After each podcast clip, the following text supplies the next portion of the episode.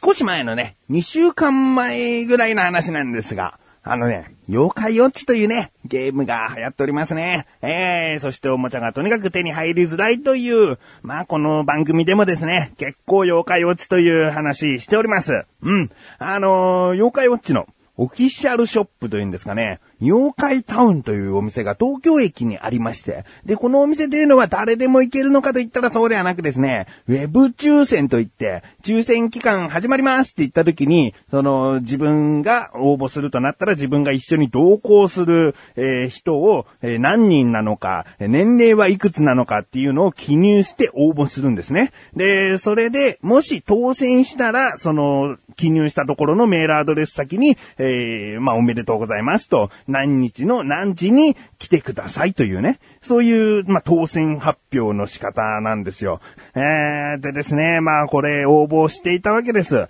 うん。まあ、こうやって話しているということはですね、お察しの通り、見事当選しまして、とにかく、こう、倍率がすごいんですよ。あその中で、えー、で、自分はですね、時間帯が、あの、日にちというのは抽選するときに何日何日っていうのをチェックして大丈夫な日を送るんですけれども、時間帯は向こうが勝手に指定してくるんですね。で、もうね、運がいいのか悪いのかわかりませんが、夜の8時から9時というね、えー、その時間帯になっちゃったんですよ。まあ、行ってきたので、このお話をしていきたいと思います。ということで、まあ、正直ね、妖怪ウォッチ、ハマりすぎるのは良くないと、もうずっと考えている自分がお送りします。菊師匠のなだらか向上心。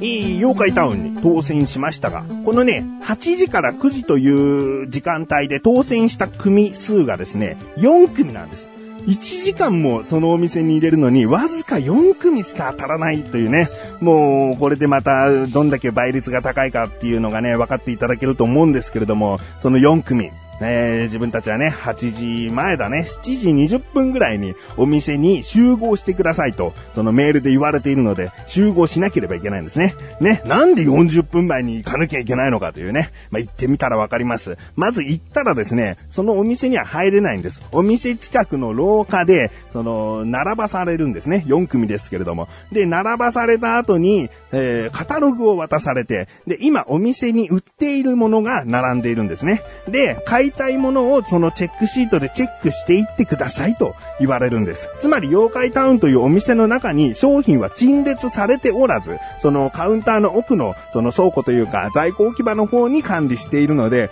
とりあえず欲しい商品があったらそれをレジに渡して買い物ができるようになっておりますと。だから事前にこのチェックシートで、えー、欲しいものを記入してくださいと。もう写真付きのカタログがあるんですね。で、ここでですね、売り切れ商品、品切れ商品というものはですね、あの、テープが貼られているので、そのテープが貼られている商品っていうのは、今、在庫がないので、お買い求めできませんと言われてるんですね。見たら、ほとんどですよ。もうほぼだね。ほぼ売り切れ状態。あー、じゃあ、このなんかクリアファイルとか下敷きとかでもいいんじゃないなんつって。神さんは糸魚川堂で売ってるの一回見かけたことあるなーつってね。まあ売り切れ商品でもないのかなと思ったんだけども。まあ下敷きとね、そのクリアファイルでもいいんじゃないつって。で、一人三種類ずつしか買えないので、うちの家族は4人で来てますね。え、神さんと自分と長男と次男の4人で来てるので、12種類商品が選べるんです。ね。だから在庫があればもうほとんど欲しいものは手に入れることができたんだけども、あの、売り切れがいっぱいだから12種類も買わなかったですね。あがっかりはしていたんですね。でですね。まあ、これで大したことないなオフィシャルショップということではなく、メインはあるんです。ね、申し訳ない。メインはあるんです。あの、土の子パンダという妖怪ウォッチに出てくるキャラクターのメダルがですね、そのオフィシャルショップ限定商品として手に入れることができるんです。しかし、購入するわけではなくですね、そこに設置されている、妖怪タウンに設置されているミニゲームに、えー、当たったらというか、えー、簡単なゲームなんですよ。穴がいくつかありまして、で、下からボールを投げてその穴にうまく入ったら、コロコロコロコロ転がっていって、その落ちた先の商品が手に入ると。えー、外れというかね、一番出やすいのはポストカードという、あの、ハガキになっているジバニャンのキャラクターが書かれたポストカード。そして、えー、ジバニャンのクッション。ね、オリジナルクッション。そして一番の大当たりが土の子パンダ。という風になっているんですね。で、このゲームというのがですね、1回1000円もするんですね。いやーもう驚きの価格なんですが、こちらがですね、お一人様一回限りとなっておりまして、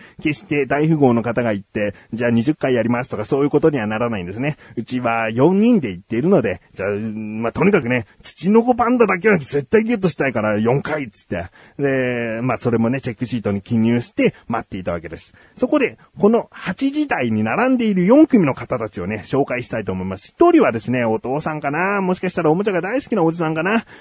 自分よりも一回りぐらい年上の方がお一人で来ておりました。まあ時間帯もあったので、もしかしたら家族と来たかったんだけれども、お父さんだけが行ってくるよなんていう風になってしまったのかもしれない。そしてもう二組目がですね、家族です。自分と同じように4人家族で来ておりました。えー、娘と息子、そしてお父さんお母さんの4人組ですね。で、3組目が自分たち、また4人家族なんですがね。えー、そして4組目がですね、30代後半ぐらいの女性の方で、もしかしたらお子さんもいらっしゃるのかなというぐらいの年です。ですが、お一人で来ておりました。こちらもまた家族をね、えー、残して、時間も時間なので残して来たのかなって思わせるような感じでしたね。うん。で、この4組が、いざ、8時になって妖怪タウンに入っていきます。ですが、まあね、品物を物色するということはなく、そのチェックシートを渡すためにレジにまず並ぶわけです。で、その、まず一組目のおじさんが、えー、その、購入して、で、二組目の自分と同じ人数の家族、ご家族が、また、レジで買い物をして、で、うちの家族の番になって、レジに行って、その、チェックシートを渡したんですけれども、すいません、先ほど下敷きとクリアファイルは売り切れてしまいまして、つって、ああ、しぶしぶこれでもいいやと思ったものすら買えないのか、つうね。いや、もう本当にね、ここで買うものに関しては本当がっかりしちゃったんですが、もう自分の意識は土の子パンダにかけております。ね。この土の子パンダ、もう一つ補足させていただきます。ショップ限定の商品ということもあって、今ですね、自分がこの収録している時点で相場を調べましたところ、大体ですね、えー、まあ、オークションだとか、ショップでの販売価格を平均して出したサイトがあったので、そちらを参考にすると、土の子パンダの平均価格、8236円というね。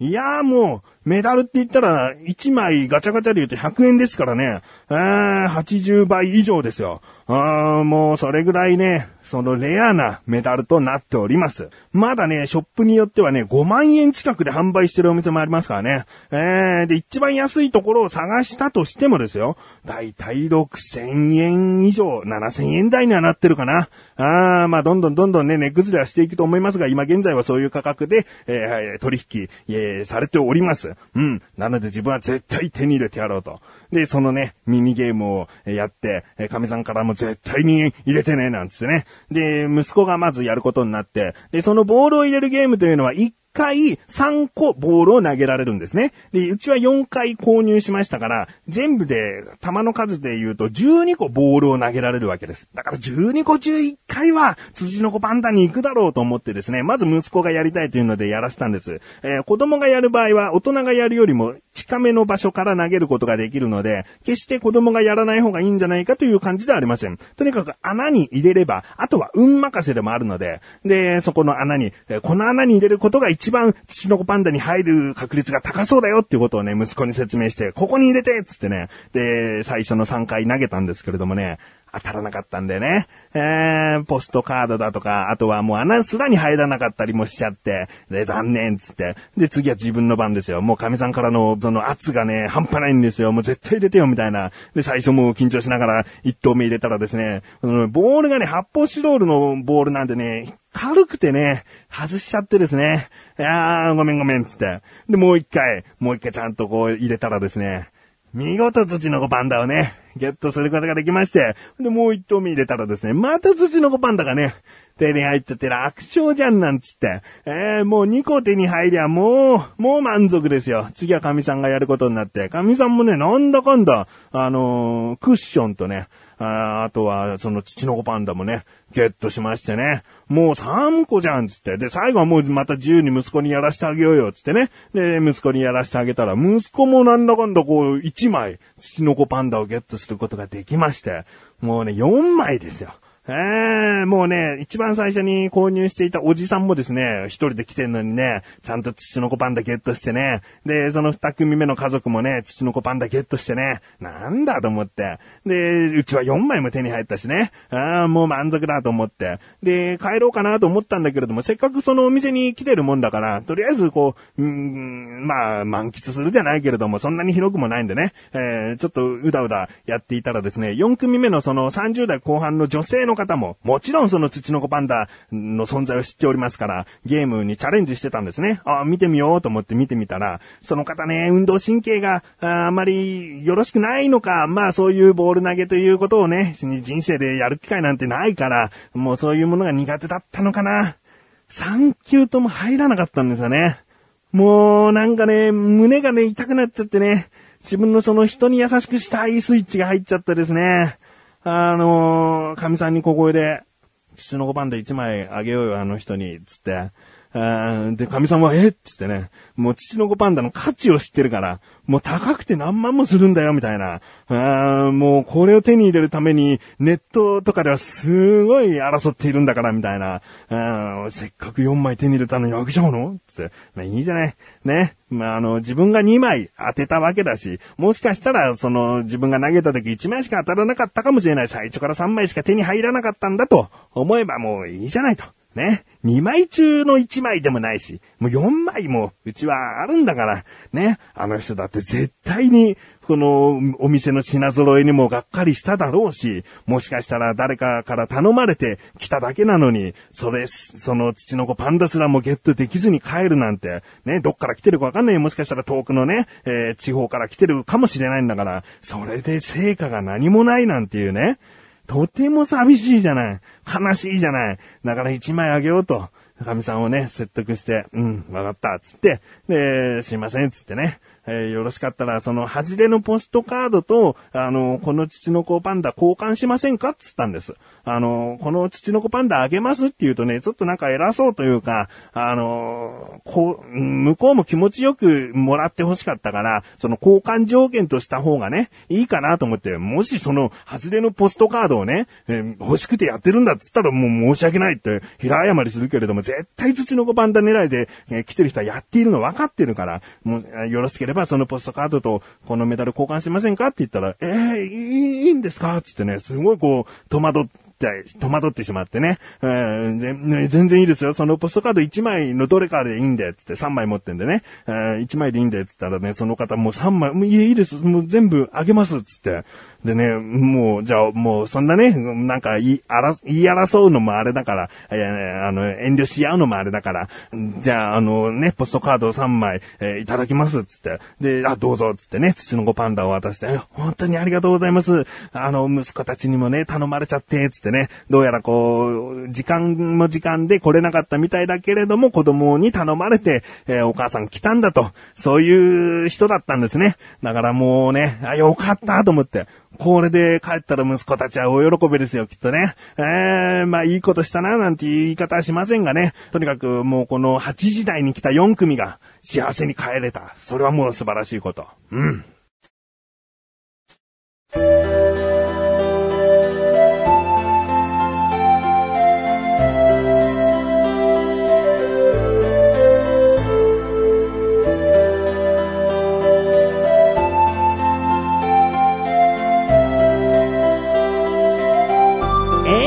です。ああ、もうね、帰りの電車で神さんはね、これでいいんだ。いいことした。うん、いいんだいいんだ。つってね、なんか呪文のように唱えておりましたけれどもね。うん、いいんです。あのー、うちは3枚しか手に入らなかった、それだけのこと。ね。えー、まあ長くなっちゃいましたね。やっぱりね、長くなるなと思ったんですよね。15分じゃ短いなと思ったんですよね。うん、ですが、あのー、こういった感じで、いろいろとはしょって話したつもりです。えー、皆さんもですね、どうですか？自分みたいになんか助けてあげたいスイッチってないですかね？えー、僕はあるんですよね。だから、今回ね、すんごいそのスイッチが入った。うん。まあ、いいと思ってる。うん。ということで、なだらか今年は毎週水曜日更新です。それではまた次回、お会いいたい菊池翔でした。メガネと周りでもあるよ。お疲れ様です。